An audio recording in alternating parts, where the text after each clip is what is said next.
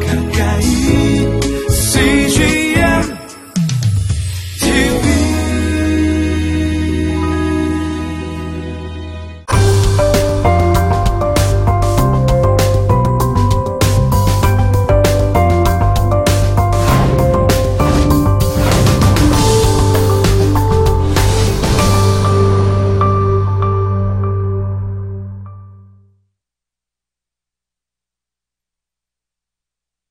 바람 광야까지의 불평의 여정입니다. 드디어 구름이 탁 떠가지고 준비를 완벽하게 갖추고 이제 여행을 떠났습니다. 떠나자마자 즉시 죄를 짓는 이스라엘 백성들을 보는데 하나님께서 계속 만나를 공급해 주시거든요.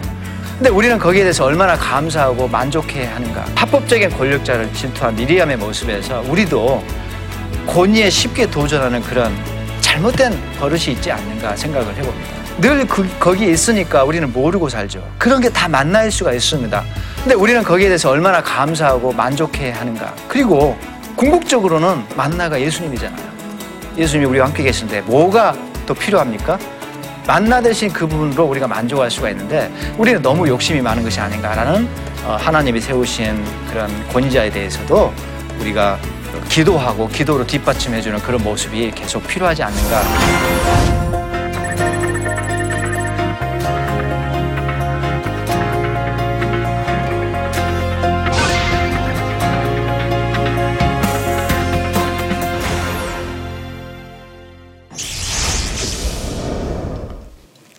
안녕하세요. 김경열 교수입니다.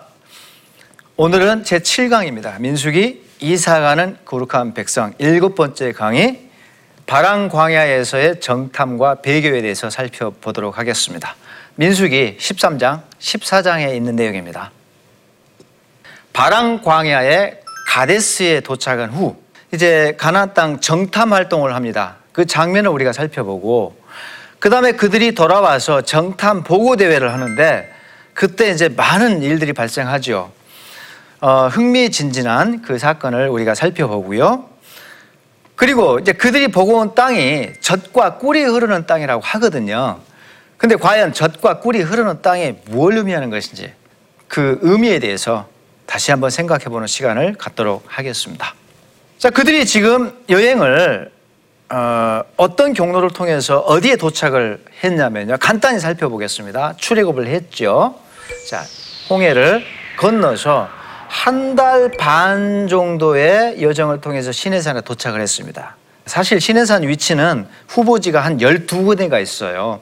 근데 어디에도 어, 이거다라고 명확하게 결론을 지을 수가 있는 뭐 분명한 증거가 어, 존재하지가 않습니다. 그러나 우리가 전통적인 견해를 수용해서 설명을 하도록 하겠습니다. 그래서 한 달 반 정도의 여정을 거쳐서 시내산에 도착을 했습니다.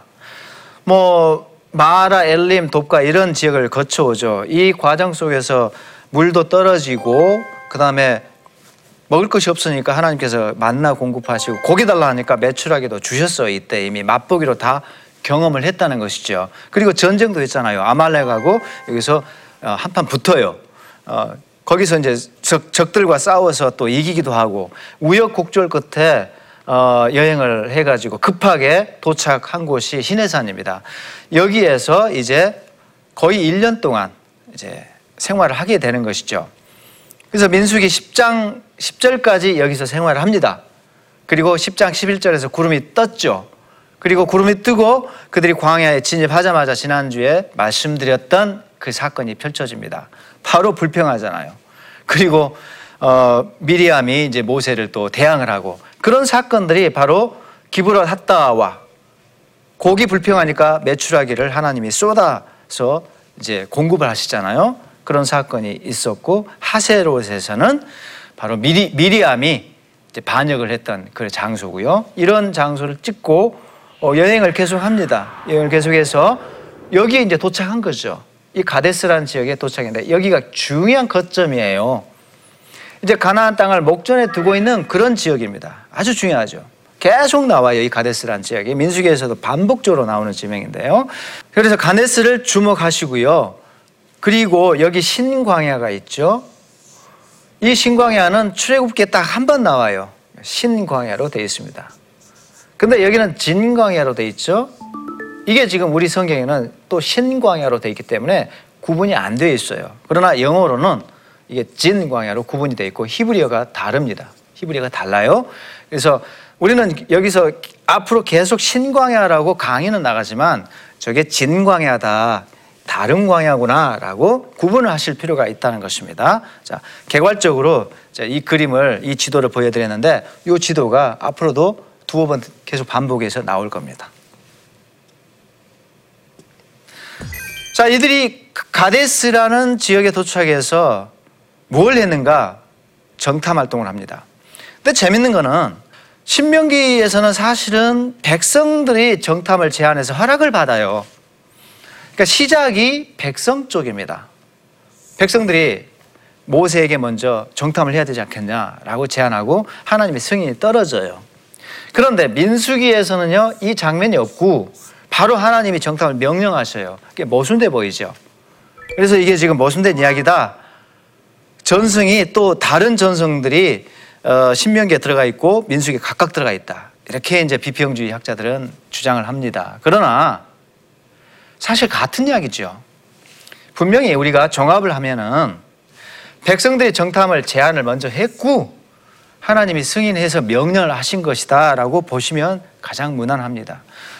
사실 어떤 학자들은 백성들이 정탐을 제안하는 게 범죄 행위였다라고 이렇게 해석을 하는 분들이 있어요. 그냥 가서 진격해서 공격하면 되는데 뭐 이렇게 간첩질을 하고 알아보고 평가하고 계산하고 이런 과정이 왜 필요한가? 이건 하나님에 대한 불신이라는 거죠. 믿고 들어가서 그냥 공격하면 되는데 이건 불신행위로 봐요. 그래서 백성들이 정탐 활동을 제한한 것은 일종의 반역질이었다라고 해석을 하는 사람들이 없잖아 있는데 그건 잘못된 거죠. 왜냐? 가나안 땅에 들어가서 여리고성을 정탐하잖아요. 정탐하고 하나님께서 이렇게 이렇게 예, 군사적인 조치를 취해서 여리고성을 정복하고 정탐 활동 자체는 불신의 행위는 아닙니다. 인간 편에서 해야 될 정당한 행위였다라고 볼 수가 있죠. 그래서 이걸 범죄행위로 보기가 보기는 어렵고 어, 배경을 보면 종합적으로 판단하면 백성들 편에서 믿음으로 정탐 활동을 제안을 한 것이 맞는 것 같고요. 제가 볼 때는 그리고 하나님이 그걸 승인하셨다 이렇게 결론을 내릴 수가 있습니다. 그래서 모순되어 보이는 이 두 장면에 대한 답변은 사람의 뜻이 하나님의 뜻에 부합할 때는 그거 뭐 구분 지을 필요는 없죠. 양쪽의 경계선은 무의미해지는 것입니다. 그 다음에 새로운 집화장을 신임 집화장을 다시 선발합니다. 자, 1차 인구조사에서 집화장들이 임명이 됐잖아요. 12명의 집화장이. 그게 이제 세대 교체를 합니다. 그래서 젊은 신임 집화장들로 어 이제 바뀌는데 그 이유가 뭘까요? 이들이 사실은 정탐꾼 노릇을 하거든요. 이상하죠? 사단장급이 간첩이 되는 거죠. 근데 여기서 우리가 얻을 수 있는 교훈이 나름대로 있습니다. 이들이 출발은 믿음으로 출발했어요. 사실은 사단장급이 나서서 목숨 걸고 그 위험한 그 적진에 들어가서 정탐 활동을 한다는 것은 굉장히 큰 위험 부담이 있습니다. 근데 이들이 정탐 활동을 나서서 합니다. 사단장급이. 그러면 젊어야죠. 음, 왕성하고 체력도 좋고. 그래서 지금 젊은 신임 집화장들로 이렇게 교체가 되었다라고 결론을 내릴 수가 있습니다. 그러면 어, 이 집화장들이 이렇게 정리가 됩니다. 일대 집화장 인구 조사할 때 이들이었어요. 이제 세대 교체가 돼서 이제 새로운 집화장들이 임명이 되죠. 여기 지금 그 집화, 집화장들인데 다 젊어요. 다 알 필요가 없고요. 우리가 두 사람만 주목하시면 됩니다. 갈렙하고 요호수아. 요호수아 이름은 호세아라고도 하죠. 요호수아죠. 이 두 사람 이름도 이름도 특별합니다. 갈렙의 이름은 히브리어로 보면은 충견이라는 의미예요. 아, 개, 개인데 충견 있죠. 그만큼 충성된 사람이다라는 것이 이름에 포함되어 있고 호세아 혹은 여호수아는 구원이라는 뜻을 갖고 있어요. 이 두 이름 뜻이 갖고 있는 게 상당히 이들의 활동과 더불어서 굉장히 중요한 의미를 담고 있죠. 어, 정탐꾼들이 정탐 활동을 하고 이제 보고 대회를 하는데 이게 민수기 13장 14장 내용이죠. 바란 광야 가데스에서 출발을 합니다. 근데 이 가데스의 위치가 가데스의 위치가 바람 광야라고도 하고요. 또 어떤 성경 민수기 다른 부분에서는 그거를 신광야 즉 진광야라고도 해요. 그래서 바람 광야하고 신광야 둘 다 가데스가 거기 있다라고 이야기를 하고 있기 때문에 두 광야의 관계를 우리가 설명할 필요가 있습니다. 그 지도를 잠깐 보시면 이렇게 돼 있어요. 바람 광야는 넓은 의미입니다. 그래서 바람 광야는 이거를 크게 봐서 이걸 포함하는 그런 의미로 넓은 의미로 볼 수가 있습니다. 첫 번째 견해예요. 거기에 진광야 진광야가 포함된 것으로 볼 수가 있어요. 첫 번째는. 그러니 중첩이 될 수밖에 없죠. 그래서 어떤 경우에는 가데스를 바람광야의 가데스다.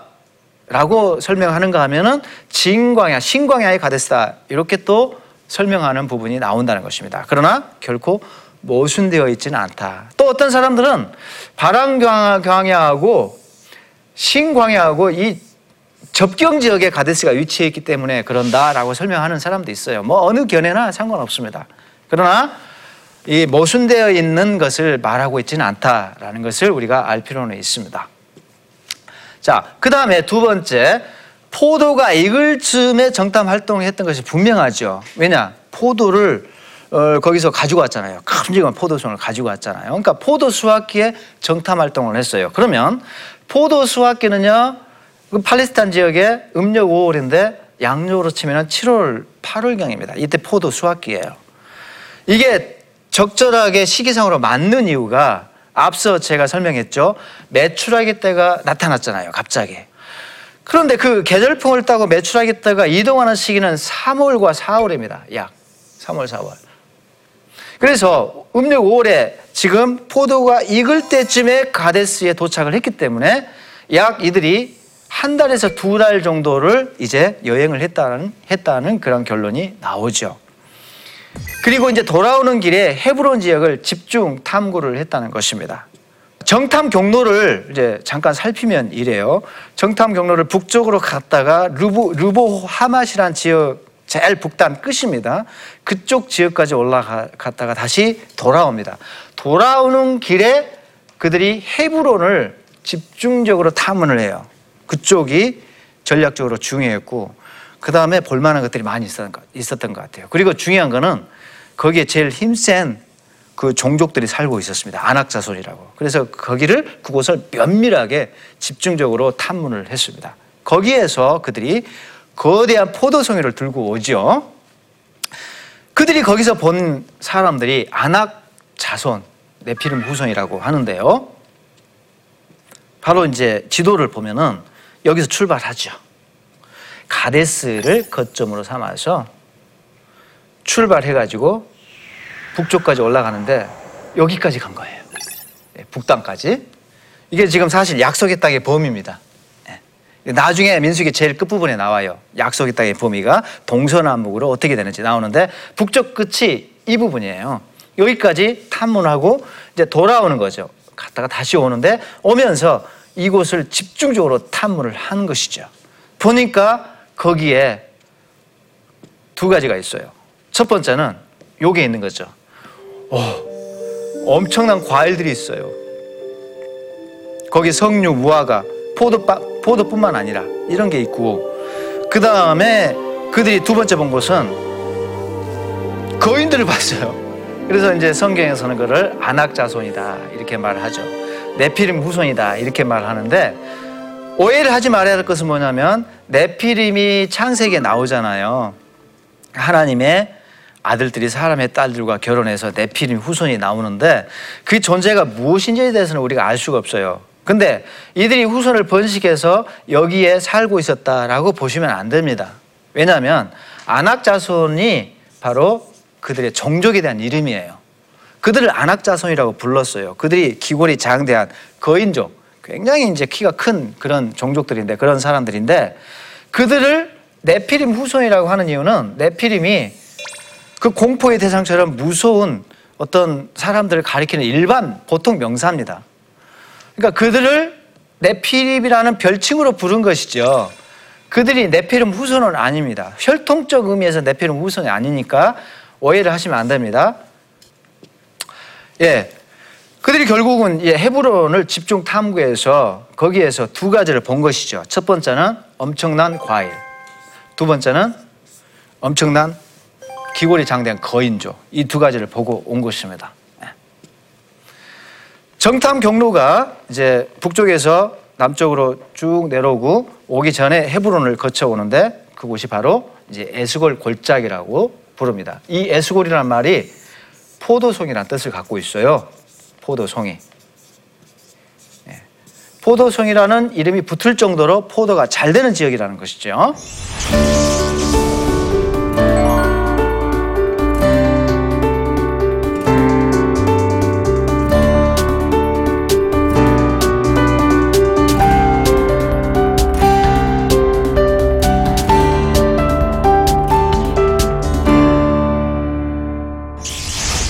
두 보고 내용이 있습니다. 정탐꾼들이 그 땅을 탐문하고 와서 이제 보고 대화를 바로 합니다.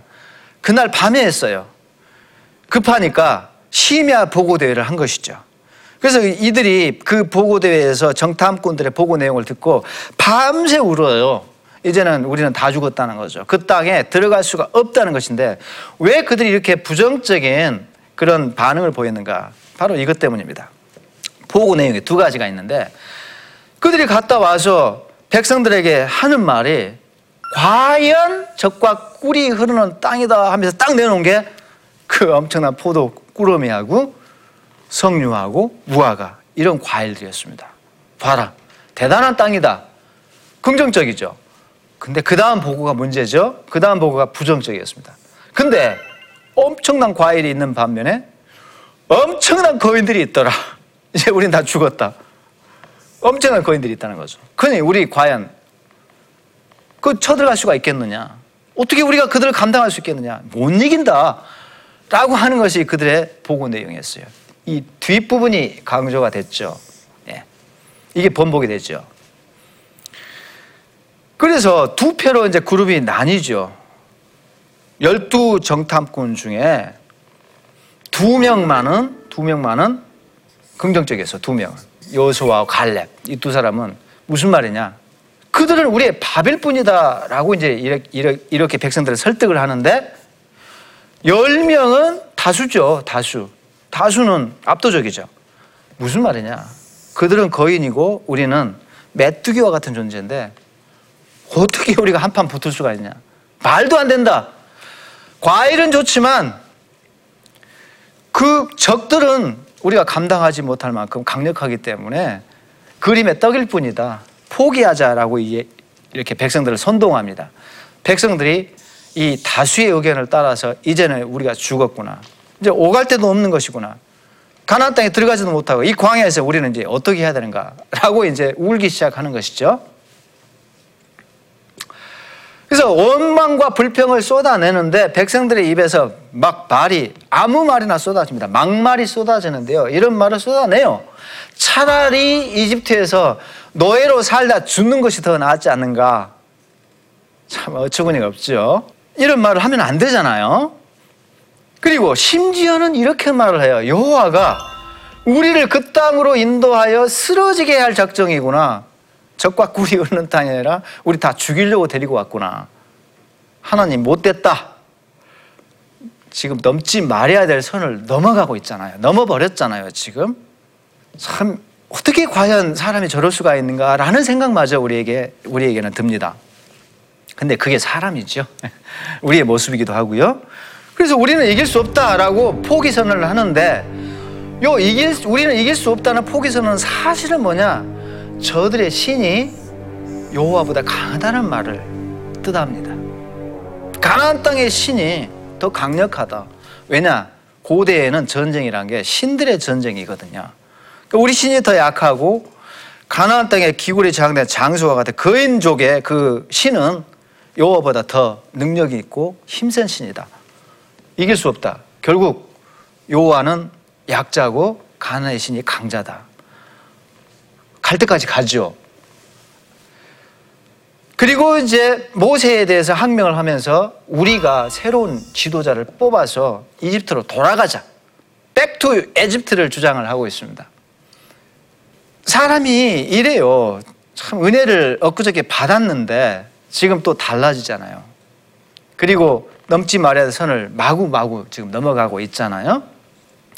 자, 열 번의 시험, 그러니까 민수기 14장 22절에 이 백성이 말을 안 듣는데, 거듭 말을 안 듣는데, 열 번이나 나를 시험했다라고 말씀하셔요. 학자들이 이게 많다라는 뜻으로 보고 있어요. 뭉뚱그리. 그러나 실제로 열 번이에요. 이거를 라피들이 찾아냈거든요. 보시면은 이렇게 나와요. 출애굽 하자마자 지금 정탐 보고대회까지 열 번에 걸쳐서 이렇게 계속 불평하고 바, 반역질을 합니다. 열 번이 맞아요. 하나님 말씀이 맞죠? 근데 제가 볼 때는 이 열 번의 불평이 파라오의 열 번의 이 강팍한 이 도- 마음을 돌이키는 그 장면하고 똑같습니다. 고집을 열 번 부리잖아요. 백성들이 고집을 열 번 부리는 것과 같아요. 무슨 말입니까? 백성들이 열 번이나 하나님 앞에 불평을 쏟아내는 것은 너희들이야말로 진짜 파라오다. 파라오가 바로 너희야. 라고 말씀하시는 것과 같다는 생각이 듭니다. 자, 하나님이 그래서 징벌을 때- 내리시는데 제1세대는 전멸을 해요. 이거는 마치 이집트 군대가 홍해에 빠져 죽는 것과 같아요. 다 전멸하죠. 이 세대는 제2세대는 광야에서 앞으로 38년간을 유랑합니다. 늙을 때까지 유랑을 해요. 자, 1세대는 다 광야에서 전멸하고 다 한 명도 이제 가나안 땅에 들어가지 못하고 이 세대는 한참을 고생하고 난 다음에 가나안 땅에 들어가요. 벌을 받죠. 그래서 각각 벌을 받습니다. 그러면 마지막으로 적과 꿀이 흐르는 땅이 뭔지 한번 생각해 보도록 하겠습니다. 가나안 땅은요, 사실은 객관적으로 적과 꿀이 흐르는 땅이다 이렇게 말하기는 어려워요. 왜냐? 돌이 너무 많습니다. 저도 이제 가봤거든요. 굉장히 바위와 돌이 많고요. 척박합니다. 그리고 석회암 지역이기 때문에 저수지가 어, 만들어질 수가 없어요. 물을 가두어 둘 수가 없습니다. 물이 지하로 다 빠져버립니다. 그러니까 저수지가 없는 땅이고 물 관리가 안 되는 땅입니다. 물을 가두어 놓을 수가 없어요. 그러니 비가 와야 됩니다. 기후도 건기 우기가 딱 나눠져 있어요. 건기 동안은 비가 안 오기 때문에 굉장히 힘들죠. 그래서 농사를 지으려면 하늘에서 비가 내려오기만을 기다려야 돼요. 비가 와야지 그 물로 농사를 지을 수가 있습니다. 왜냐? 저수지에 물을 가두어 놓을 수가 없기 때문에. 그러니까 불안한 땅이에요. 그러니 농사의 측면에서는 인기가 별로 없습니다. 좋은 땅이라고 볼 수가 없어요. 객관적으로. 사실은 그런 측면에서 옥토란 것은 적과 꿀이 흐르는 땅이란 것은 인간의 관점으로 볼 때는 나일 삼각주, 유프라데스 티그리스탄 강의 하역, 뭐 끝이 안 보이는 엄청난 옥토가 펼쳐져 있죠. 그런 땅이 적과 꿀이 흐르는 땅이지 결코 가나안 땅이 적과 꿀이 흐르는 땅이라고 볼 수가 없습니다. 근데 하나님이 이런 땅은 적과 꿀이 흐르는 땅이다라고 그 말을 붙인 적이 없으시고요. 오직 가나안 땅에만 하나님이 항상 적과 꿀이 흐르는 땅이야라고 말씀하시거든요. 내가 말했잖아. 이 땅이 좋은 땅이라고 말씀을 그렇게 하시거든요. 그 이유가 뭐냐면요. 그 이유가 바로 이제 이런 것 때문인데 자, 일단 적과 꿀이 뭔가 적과 꿀이 우리가 알고 있는 것과 좀 달라요. 젖은 가축의 젖이 맞죠. 우유죠. 이게 지금 많이 생산된다는 뜻입니다. 목축이 잘 된다는 거죠. 젖이 흐른다는 말은 어, 우유 생산량이 굉장히 많다는 뜻이죠. 근데 꿀이 뭐냐는 거죠. 꿀이 여기서 우리가 생각하는 벌꿀, 야생 꿀이 아니라 과일 꿀이라는 거죠. 과일 꿀이 굉장히 많이 생산되는 땅이라는 뜻입니다. 농사가 잘 된다는 뜻이죠. 이게 왜 과일 꿀인가? 이 꿀이란 게 히브리어로 두 가지 의미가 있어요. 히브리어로 꿀이 하나는 벌꿀을 가리키기도 하고 벌꿀 하나는 벌꿀이고요. 또 하나는 또 하나는 이게 지금 과일꿀을 가리키기도 합니다. 두 가지를 다 꿀이라 불러요. 그러니까 잘 분별해야 돼요. 벌꿀인지 과일꿀인지. 삼손이 먹었던 것은 벌꿀이 맞고요. 어, 여기서 말하는 것은 과일꿀이 맞습니다. 근거가 뭐냐? 몇 군데 있어요. 그 중에 대표적인 것이 역대하를 보면은 여기 보면은요 곡식, 포도주, 기름, 꿀하고 농산물의 품목에 이게 나와요. 그래서 이 꿀은 과일을 삶아 가지고 만든 과일 시럽 종류로 보고 있습니다. 그걸 말해요. 그래서 적과 꿀은 우유 생산량이 많고 과일 꿀, 과일 시럽이 엄청나게 생산되는 그런 땅이다. 무슨 말이죠? 목축이 잘 되고 농사가 잘 되는 땅이다라고 이렇게 그렇게 생각해 볼 수가 있죠. 젖과 꿀이 흐르는 땅은 틀림없이 그런 의미를 갖고 있다고 볼, 수가 있습니다. 그러면 왜 척박한 땅이 젖과 꿀이 흐르는 땅인가? 제가 이제 객관적으로 이것은 이 땅은 굉장히 어, 농사 측면에서 인기가 없는 땅이다라고 말씀드렸고 불안한 땅이라고 말씀을 드렸습니다. 근데 재밌는 거는요. 비만 오면은 그 땅이 곡식이 쭉쭉 올라와요. 과일이 주렁주렁 맺혀요. 비만 오면은 비가 안 오면은 꽝이에요. 근데 비가 오면은 대박이고 비가 안 오면 쪽박이에요. 그런 땅이에요. 근데 문제는 비가 와야 된다는 거죠. 비가 와야 축복이 된다는 건데 그런데 하나님이 약속하시거든요. 내가 비 줄게. 무슨 걱정을 하냐. 그래서 하나님께서 이른 비와 늦은 비를 준다고 말씀하시거든요. 농사에서 이 두 비가 가장 중요했어요. 이른 비가 와야지 파종을 하고 씨를 뿌리고 늦은 비가 와줘야지 과일이 곡식이 알이 꽉 차고 과일이 주렁주렁 수확을 하게 됩니다. 하나님이 내가 이 비를 줄게라고 보장을 하셔요. 조건은 순종이에요. 순종하면은 내가 비를 수도꼭지를 틀어줄 거야. 근데 물을 내가 적시 적시 적소에 적당량을 내가 줄 건데 뭘 걱정하느냐? 그러면서 하나님이 비를 보장해 준다는 뜻으로 젖과 꿀이 흐르는 땅이야라고 말씀하시거든요. 비만 오면은 농사가 너무 잘 되거든요. 그러니까 가나안 땅의 농법은요 완전히 기도 농법이었어요. 그리고 믿음 농법이었습니다. 순종하면은 젖과 꿀이 흐르는 땅이 분명히 했습니다. 자, 강의를 마무리합니다. 우리 삶에 적용할 점은 뭔가? 첫 번째, 과연 우리가 처한 상황과 처지는 그게 안악자손의 내피림들인가 아니면 우리의 밥인가? 우리가 생각하기 나름입니다. 믿음으로 믿음의 눈으로 보면은 우리가 처한 아무리 열악한 상황이라 할지라도 어떤 난관이라 할지라도 그게 거인으로 보이지, 보이지 않고 밥으로 보일 수가 있습니다. 믿음 안에서요. 믿음, 믿음의 눈으로 보면 그렇다는 것입니다. 그리고 거듭해서 엎드려서 목을 거는 모세에게 예수님을 발견해야 된다. 목사가 뭘까요? 저는 늘 그렇게 주장합니다. 목사는 뭐냐? 목을 거는 사람이다. 예. 모세에게서 우리가 그런 모습을 발견할 수가 있습니다. 우리는 모세 목회를 해야 되겠죠. 모든 목사와 선교사님들은 모세를 본받아서 모세 목회를 해야 될 줄로 믿습니다. 그 다음에 모세의 모습에서 그런 지도자의 덕목을 자기 목을 거는 지도자의 덕목을 배웠으면 하는 생각이 듭니다. 그리고 아무리 척박한 환경 속에서도 그곳이 하나님이 계시면은 바로 그곳이야말로 젖과 꿀이 흐르는 복된 땅이 된다는 사실. 우리가 이 믿음을 가지고 신앙생활을 했으면 좋겠습니다. 오늘 강의 여기서 마무리하겠습니다. 다음 주에는 제 8강 제사법의 보완과 고라 일당의 반역에 대해서 살펴봅니다. 이 제사법하고 고라 일당의 반역은 또 연관되어 있는 주제이기도 합니다. 다음 주에 또 다음 주 강의를 여러분 기대해 보시기 바랍니다. 수고하셨습니다.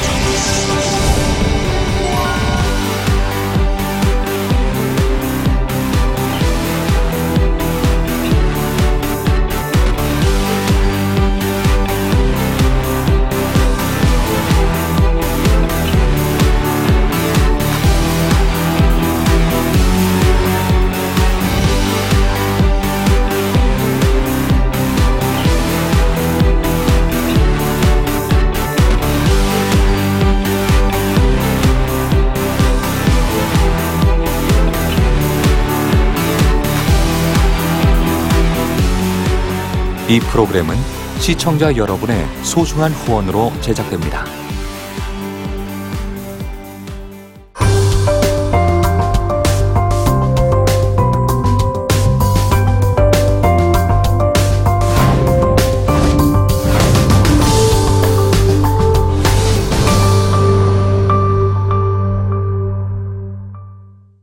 여기 있죠 외로운데 아, 그러니까 하나님께서 그냥 너는 거기 있음으로써 내가 어떻게 하는 거를 어, 너는 그냥 보기만 하면 돼. 너는 그냥 거기 있는 것이 선교사야.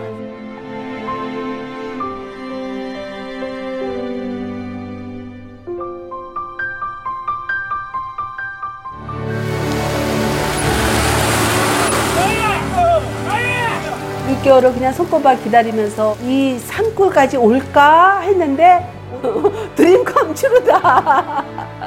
네, 정말 좋았어요.